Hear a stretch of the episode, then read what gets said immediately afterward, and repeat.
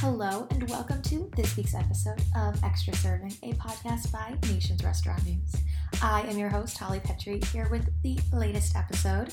Now this week, Brett Thorne spoke with Mark Rosati, the culinary director of Shake Shack, about the history of the brand. And Mark's been there since almost the beginning, so he has a lot of really good insights into how they've been cooking since they started and their menu innovation and the way that they went about it, including their newest partnerships with Pinky Cole of Slutty Vegan and how they sort of innovated the way that they made their burger and took a lot of hints from fine dining, which is where Mark's background was, and how Mark was a little worried that his friends in fine dining weren't going to like that he was flipping burgers, but I think it turned out all right for him. You're going to hear some really interesting commentary on how Shake Shack went from one unit in Madison Square Park in New York City to 300 units, and it's a great conversation. I highly recommend sticking around. But before I turn it over to them, I do have a word from our sponsor. BelGioioso Cheese is a family-owned and operated company specializing in artisan Italian cheesemaking. Using only natural ingredients and fresh, local Wisconsin milk, master cheesemakers handcraft a full line of exceptional cheeses, guided by a commitment to quality and a respect for tradition. Ask your distributor about BelGioioso's award-winning fresh mozzarella, burrata, ricotta, mascarpone, American grana, and parmesan. At BelGioioso, every cheese is a specialty. And now, here are Brett and Mark Rosati, culinary director of Shake Shack. But Mark Rosati, thanks a lot for joining me. You are the corporate chef of Shake Shack. Is that your title, corporate chef? Culinary director. Culinary director. Excellent. Yes. And you've been there for a while now. Wow, yeah. When I think about it, I think almost 14 years. I think another month or two will be 14 years at Shake Shack. So were you the first culinary director at Shake Shack? The only? I was. I joined the company back in 2007 when there was still just one Shake Shack, the one in Madison Square Park. And to be honest, I thought I destroyed my career because I had worked at one of our other restaurants owned by the same founder, Danny Meyer, a restaurant by name of Gramercy Tavern in New York City. Yeah, it's famous. We know about Gramercy Tavern. I cooked in that kitchen for 3 years, actually. And, it was just such an amazing experience. And I knew it was time for me to move on and keep developing. But I was kind of at a crossroads. I didn't know if I wanted to continue cooking or if I want to learn another skill. It's not just about the food for me. I love the front of the house. I love how people pour wine. Everything about the restaurant business inspires me. And I didn't want to leave Danny's company because he's just an incredible person. I learned so much through his company and amazing people that are attracted to work with him that I wanted to stay. And at the time, the only availability in all of our restaurants for a new role in management was Shake Shack. And I had been there. I loved the burgers, but I was like, I don't know. I feel like I've been shaving truffles on dishes. Will my friends ever talk to me again? The restaurant industry for now cooking burgers. And I actually did do a trail in Shake Shack, and I was pretty blown away by this little 400 square foot shack that was pumping out such huge volume. But the cool thing was they were using the same techniques that we were using in our fine dining restaurants, and they were using the same ingredients. And I was like, okay, I think I'm going to join the team and just, maybe I'll hang out for a year, learn some management, some front of the house skills, and then keep growing. And just never stop, 14 years later, here we are. And through that role, I did want to learn management, but my bosses just saw that my head was still in the food. Like on my break, I would, maybe saute some onions on the griddle and try doing a different style cheeseburger. And they were encouraging me. And that was it. They really saw that I had a passion for that. And then I was named the first culinary director of Shake Shack. So Shake Shack at first was like a hot dog stand, right? With milkshakes and stuff? It was. We started out back in 2001 before we actually opened the Shake Shack as it's known today, the brick and mortar. And it was just hot dogs. We served hot dogs, freshly made lemonade, and we did all the prep right across the street at our restaurant back in the day, 11 Madison Park. Right. And the fun thing about 11 Madison Park being just a wonderful restaurant, 3-star Michelin, was there was no such thing as just buying ingredients and putting them together. To find the perfect hot dog, we probably tasted 30 different ones. When we were selling Rice Krispie treats, but we weren't buying marshmallows. We were making marshmallows from scratch just to melt them down to make these. It was mind blowing, but that was just how we were born. And it's still very much part of our ethos today, but it was a hot dog cart. We served New York style hot dogs, which had the sauerkraut and the tomatoed simmered onions, as well as the Chicago style, which the founder of the company, Danny, he's from the Midwest.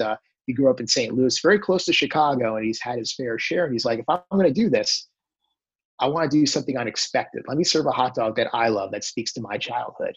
And so, sorry, go ahead. That was how it all started for us. So the food was originally prepared across the street in 11 Madison Park. And correct. So that was kind of the first ghost kitchen or something. In a way. Virtual, like a totally different brand was being done out of this very fancy, very high-end restaurant. They were also, did they give you some corner to work in or something? How did that kitchen have space for hot dogs and milkshakes and stuff? We were very fortunate to be working out of that kitchen. They actually had a separate kitchen upstairs. It was a private dining room that had its own little kitchen, and they gave us that space initially. So there we were every day making those Rice Krispie treats, preparing the Chicago-style hot dogs, and then we'd fill up the cart, roll it across the street, and that's how we did it. And the funny thing was, when we actually opened the Shake Shack, as we know today, with the hamburgers and milkshakes, we were still doing the prep in that kitchen. But this time, instead of just making lemonade, we were grinding beef, making our shack sauce, making our cheese sauce. It became a very big undertaking. But to your point, I think that might have been kind of a ghost kitchen start for us in a way. Yeah. Running that stuff across the street. And the lines at the time were stupid. Like, people were standing in line for an hour and a half to get a hamburger. And it's a good hamburger, but I'm never going to stand in line for a hamburger, just so you know. Maybe 20 minutes. I'll give you 20. Yep. Although before we were all working from home, our office was across the street from a Shake Shack. And then I would just pull up my app and go boop, bop, bop, and walk across the street and pick up my food. Technology is wonderful. It's wonderful. Well, and you guys early on had the Shack Cam, so people could actually see how long the line was at the original Shake Shack. For us, it was all so unintentional. Like, you know, when we opened Shake Shack, we just wanted to open a place that was a real community gathering place for that park. Now, going back to the 2000s, early 2000s, Madison Square Park was not a nice park. It was pretty beat up. And we felt sad because Danny had opened 11 Madison Park and another restaurant across from the park called Tabla. Mm-hmm. And he felt sad that he was serving this excellent food with great hospitality, but the view from the restaurant was this dilapidated park. And he just thought that was an opportunity. So he joined a conservancy fund to help revitalize it. And part of it was giving people a reason to rediscover the park. So they wanted to have more art in the park, and they wanted to have food. And they asked Danny if he'd be willing to curate a hot dog cart. And that's how it all started. But for us, it was so unexpected to be sitting here today. We have over 300 locations around the world. It was so unintentional, but for us, it was just create a great community gathering place to have the people come together over really fresh, high quality, delicious food. And that's it, good hospitality, and the magic should happen within that. And now I understand you've left town. You're on the West Coast now. That's correct. I was able to move to Los Angeles about 8 or 9 months ago. And, you know, if there's one thing that we've learned through COVID is that we can work remotely. And, you know, we did not skip a beat. You know, R&D became a little more of a challenge with us all being separate. But even within New York, when this all started, we were all working from home to begin with, and we had to become nimble. And we just have so much growth happening on the West Coast. We had just actually opened 2 Shake Shacks in Los Angeles, one in Santa Monica and one in the Bunker Hill area of downtown. And for us, there's so much more to come on the West Coast. We're not as well known as the East Coast. So it was a big opportunity to come out here and help tell the story of Shake Shack, help grow it. And also we have a lot of growth happening in Asia too. So I'm just that much more closer to going over there too. So gives me a little more time at home before I have to travel. Well, and from what I understand, a lot of big national trends, New York is a trendy city, but if something's really going to catch hold across the country, it often starts in Southern California. So, and even though people think of Los Angeles as sort of a healthy, chewy, vegetable-forward city, it's also a fantastic hamburger city. So, yes. and not just In-N-Out, but there's just a lot of really good, cheap food in Los Angeles. So have you been having a good time exploring? I mean, I guess you can't go out much because, there are still restrictions, but. Yes. And whenever I can, I try to see some new food, check out some new places. Like the neighborhood I live in alone just has so much happening. There's incredible Thai food. There's incredible Mexican food. We have a big Armenian population, the neighborhood I live in too. So I've been going down that rabbit hole and checking all these different Armenian restaurants, understanding what their food's all about. But there is so much diversity, as diverse as New York, different way people think about food, different way that the food blends together. And for me, it's very exciting. And our core culinary team is still in New York City. So we keep exchanging ideas back and forth. And if anything, I think it's helped our creativity because New York is in a very interesting place right now too. That dining scene is changing, evolving again, working through COVID. And, just in the spirit of people figuring out new ways to operate their restaurants, serving different food than they would normally, and having people just rave about it. Again, there's so much creativity happening that for me to kind of report what I'm seeing here and then report what they're seeing over there, in the middle, we're kind of getting these new ideas being born out of it. So how has the R&D process changed during COVID? I guess would you guys meet in your fancy, what's that neighborhood? Southwest Village, Soho West, where you're yes, sort of the West Village-ish area. They call it Hudson. They call it that neighborhood. Yeah, it's technically it's south of Houston, but it's not Soho because it's too far west. I think it is Hudson Square. Yeah, something like that. So I imagine you guys used to all group together there and chop things up and cook things and fry them. Is that what you guys did? And how did that change once you couldn't do that anymore because there was a pandemic?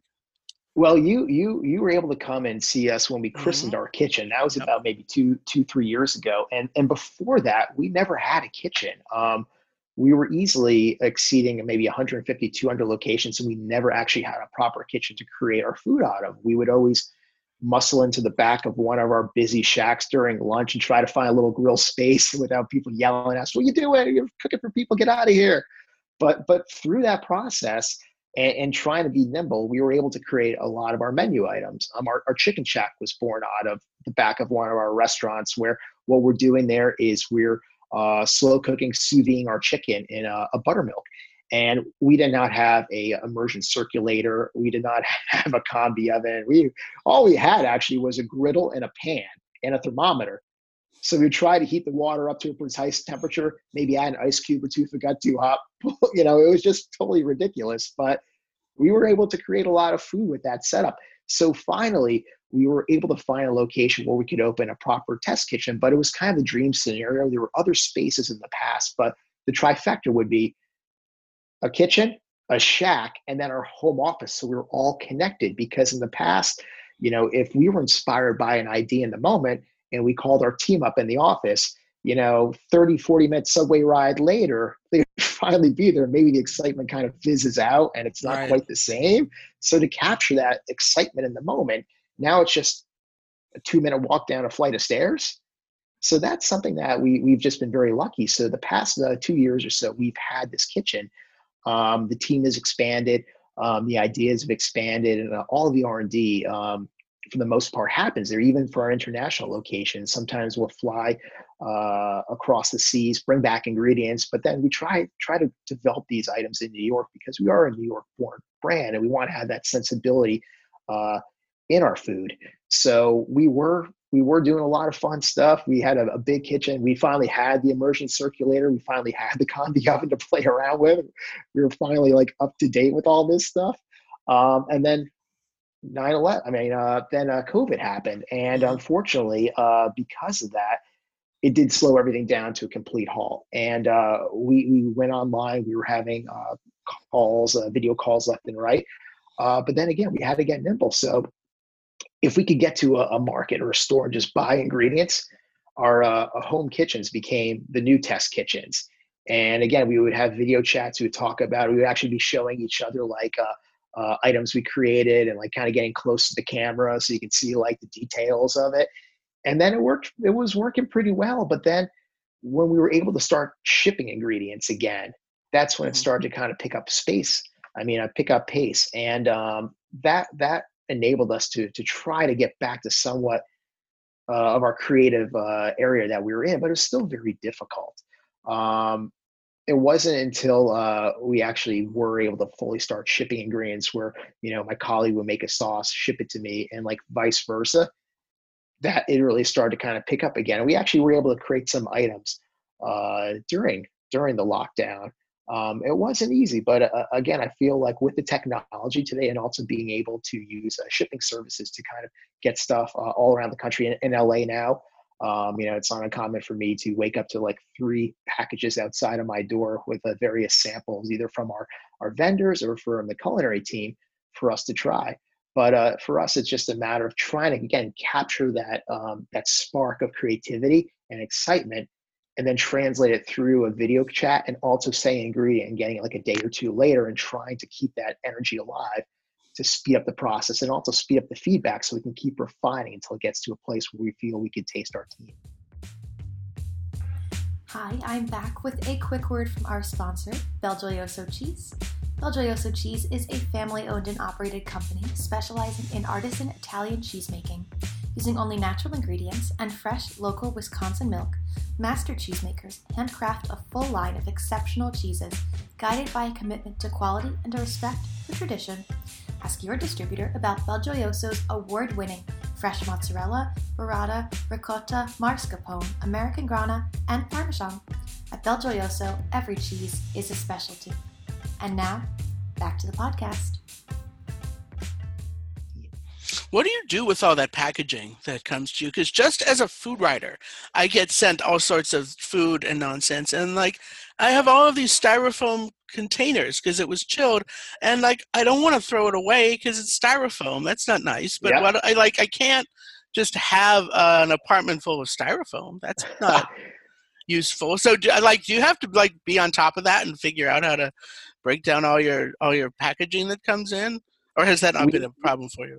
There is the occasional time where we'll get something that's maybe a really large item where the package is just, it would be hard for us to reuse. But if we can reuse them, we say, and I actually have like 6 packages in my garage right now that I'm waiting to ship out the next like sample that on my end.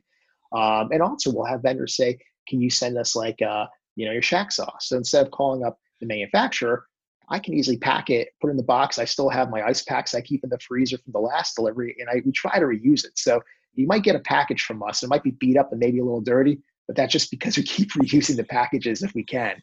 That's great. I wish I had people I needed to ship like chilled product to, because I have all these boxes and I don't know what to do with them. Yeah. I actually have set up some of them as like sort of cubbies stacked on top of each other, and I store T-shirts and stuff in there. It's you could do. You could be a hero. You could make some cookies or maybe something like that and just randomly ship them to friends. So, yeah, I was thinking of you. You could, Mark. I did go to culinary school. I can bake a cookie. There you go. Have an oven. Even without going. I would love to receive a cookie. I'll keep that in mind. I'll bake some cookies. And, of course, those don't really need to be shipped in styrofoam. But maybe.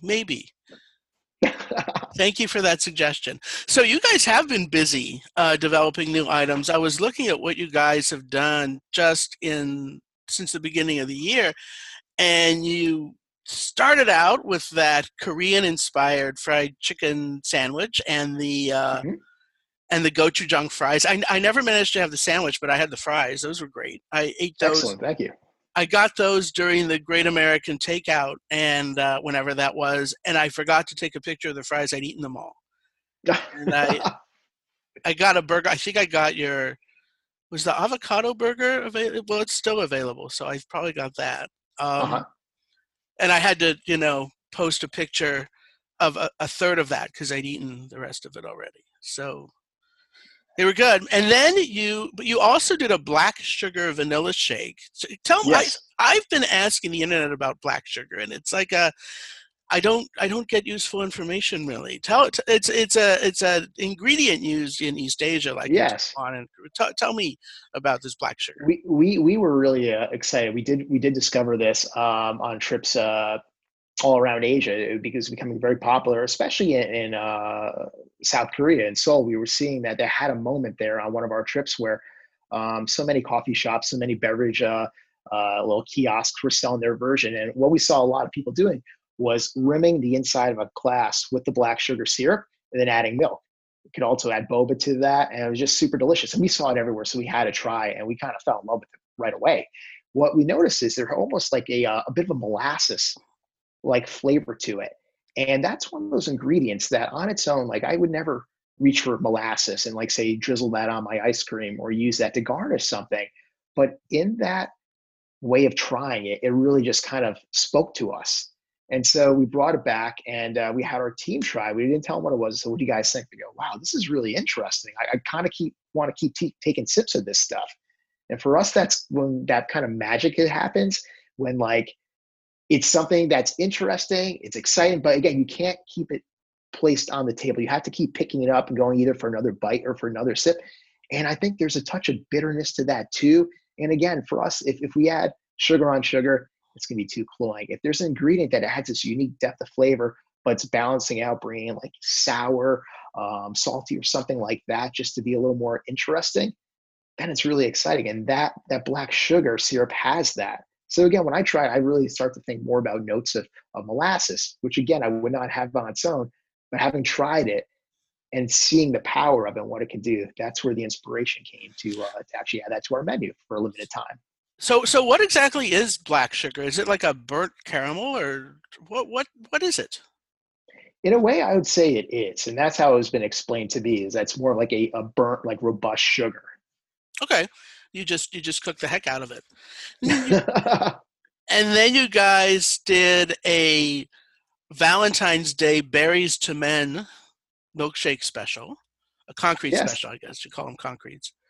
Those are our milkshakes, actually. Yeah, exactly. That was really, really fun for us again, too. And it was just finding ways of being creative, fun, and unexpected during these times. And the idea is, of course, Valentine's Day is notorious for being a day where all restaurants are very busy. People like to go out and have a real nice experience. But if you can't go out, is there a way of bringing an experience to you through delivery and partnering with Boyz II Men? It was just a lot of fun for us. And, we made a package. If you were able to order it, you got a little scented strawberry scented candle. You got some like little cloth, like little rose petals. And we just wanted to have fun with it too. You could download songs from Boyz II Men and you could order your shake and enjoy it. But that was just a kind of a fun way of celebrating, even though we couldn't really celebrate in the traditional way that we may have done in the past. Well, and that's a great way also, I think, to convince people that you don't have to go out on Valentine's Day, which is actually the stupidest day to go to a restaurant. Like, why? The restaurants are packed. Nobody's in a good mood because, it's what I've heard some people in the industry call amateur night. Like, this is when people who don't know how to act in restaurants go to restaurants. And the restaurants are packed. And even this year, from what I understand, business was great on Valentine's Day in a lot of restaurants, but you still have these people who, don't know how to behave because they don't go out very often. They go out this one time. And it's a super fraught, important day because if the restaurant messes up your date, that's not okay. There's a lot riding on it. There is for everything. I'm sure many relationships end on Valentine's Day. So you're helping people out and saying, stay at home, listen to some Boyz II Men, have a milkshake. And it was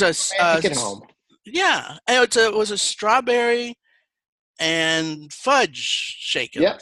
It was like our kind of fun take on like a chocolate covered strawberry, but in our own way of doing it, which is a very romantic Valentine's Day themed treat. A total classic. And you guys have avocado on the menu, right? Yes, and this was actually born out of playing around with a few different veggie burgers that we have in a couple locations. And we just keep going down that road and playing around with vegetables. We have our shroom burger, which has always been our mainstay veggie item, but this is a different style. This is a different way we think about it too, where it's a little more lighter. But we've always loved avocado. And actually our number one request from our fans has been avocado. So we were like, well, maybe the veg burger is a fun way of doing it.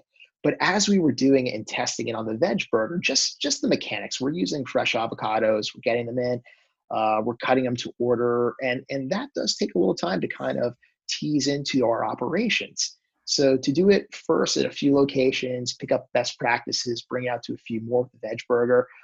And then all those locations that we were offering the veg burger, it was kind of like a secret, but you could ask for avocado on your burger, we would do it.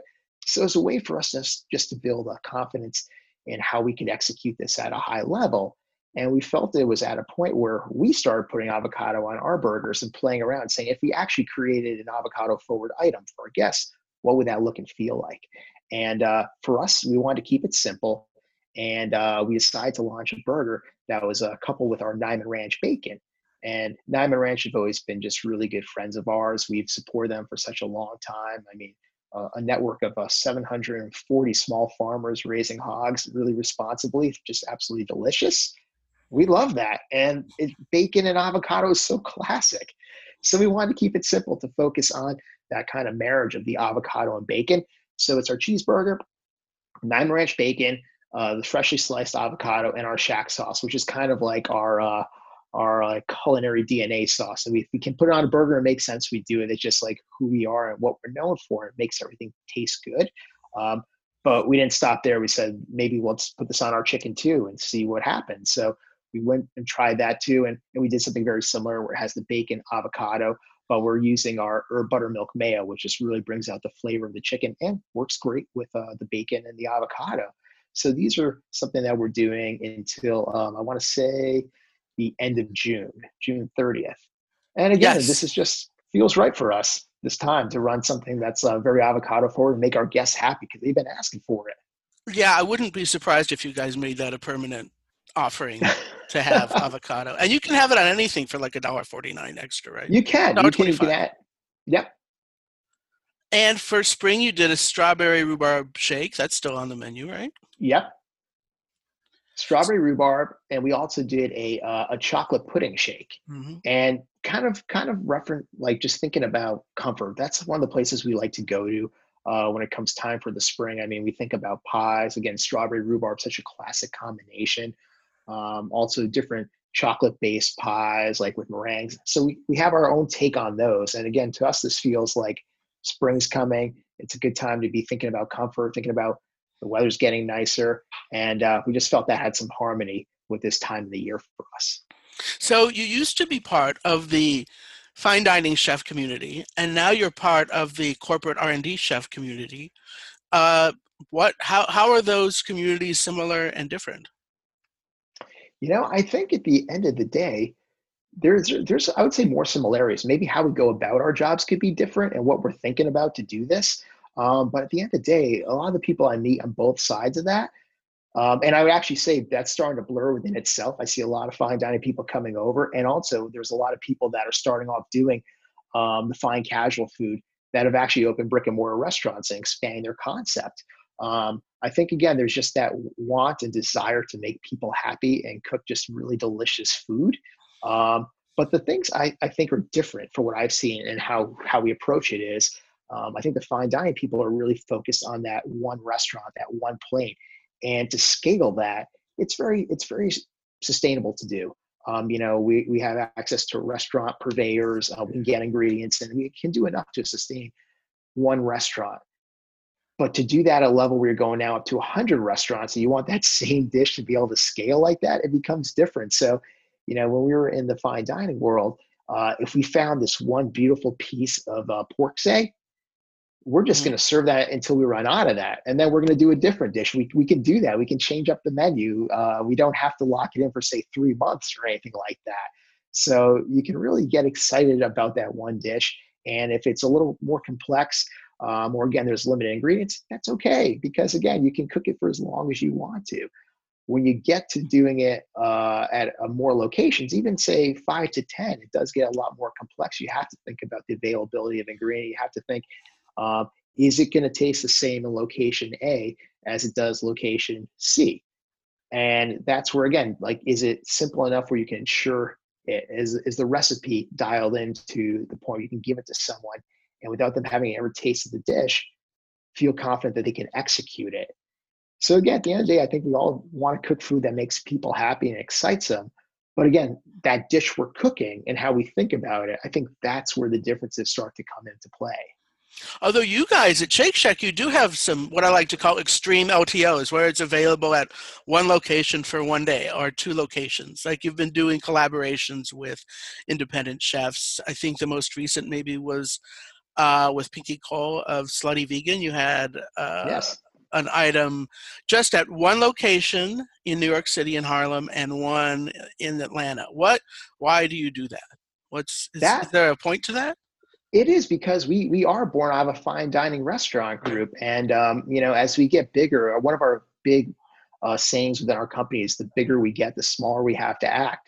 And, while we put as much fun and emphasis on creating our LTOs that go national, we also think there are these fun moments because the first Shake Shack was all about that community, supporting that park. And as we keep growing these Shake Shacks, we don't look at them as store number 47. That's Shake Shack Miami Beach. That was the third shack we opened. And we know this team member, we designed it to look like this because of this architecture in Miami. And this menu is inspired by the neighborhood. Like having a key lime milkshake felt right for Miami. Doesn't feel right so much for, say, New York, but there really is a connection in Miami. So we still try to hand build each one of these. And there is a lot of time that we put into that. So for us, the fun is doing something where the whole nation can experience the food we're creating. But at the same time, if we can go back into one location or a region and do something fun for, say, one day or maybe 2 weeks, that's really exciting for us too and our fans. And, working with amazing restaurateurs and chefs such as Pinky Cole and Chris Shepherd down in Houston, Underbelly. These are people we admire, and they're amazing in what they do, and for having them to bring their thought process into Shake Shack and work with our burgers or our chicken, that's fun for us. We're food lovers, we're fans of these people, so we're kind of like kids in candy stores, like, oh, what are they going to create? And then when we see it, we get excited and we start to say, okay, let's do this 500 portions one day. Let's take the money. Let's give it to a local charity that supports restaurant relief right now. And if we can do some good and have fun, that's what we're all about. So we don't do these often, but when we do, we want them to be really special, meaningful. And again, it's a way for us to kind of go back to our fine dining heritage and kind of work with people that are still very much in that space.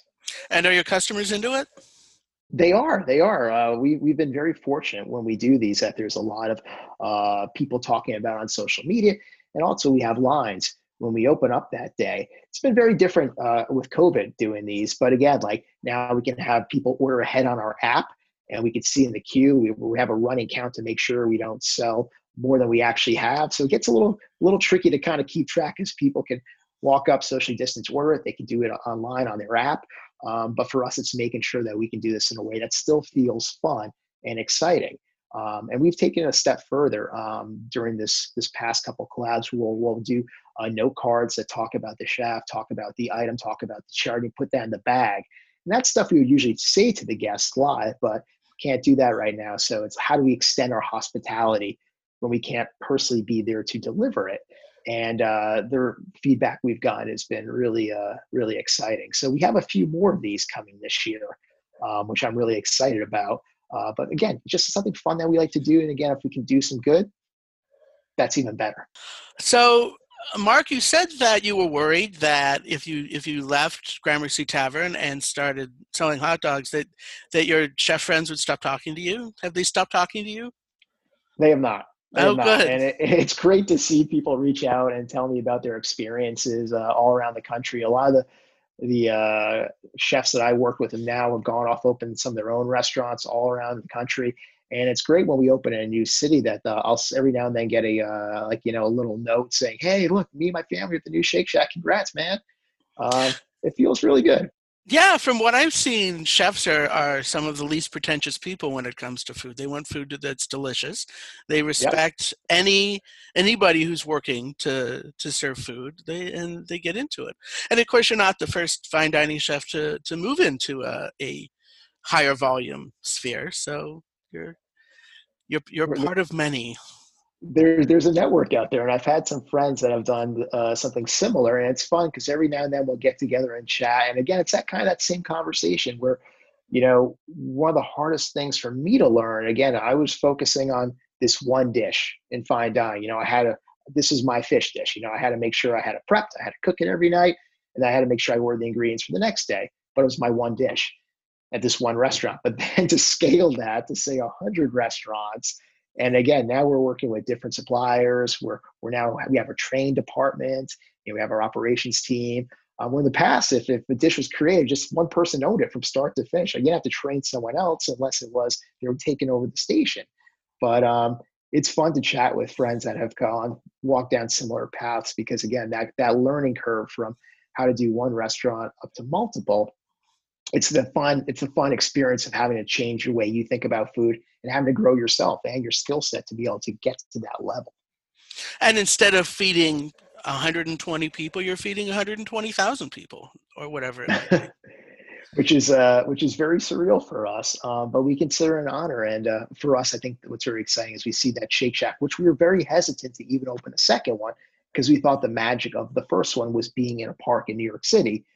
But seeing that the community within itself is what people really get excited about coming to us. And, you know, while the culinary team, all we do is think about the food, there are other people on our team that think about what it looks like, what it feels like, what it sounds like. It's all those elements that come together that give you something just more grander than the food alone. And that's something we're always keeping top of mind.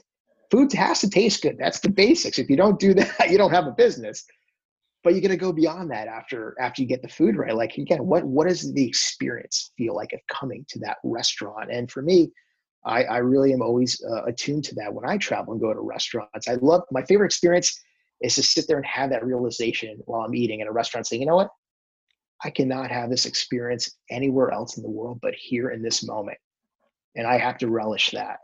And I think that's what we try to do. How do we make those restaurants still bring that same experience, even though we have many of them? So that's what we think about all the time. Wow. No wonder you're keeping busy. Thank you so much for listening to this week's episode of Extra Serving, a podcast by Nations Restaurant News. This week's episode was written and recorded by Brett Thorne, our senior food and beverage editor, and was produced by me, Holly Petrie. Please be sure to check out our top 500, yes, 500 brands this year on our website next week. We hope to see you back next week for a little surprise. We may have a podcast earlier than Friday. You never know what to expect. So stay tuned and subscribe to us wherever you get your podcasts. We will see you next week.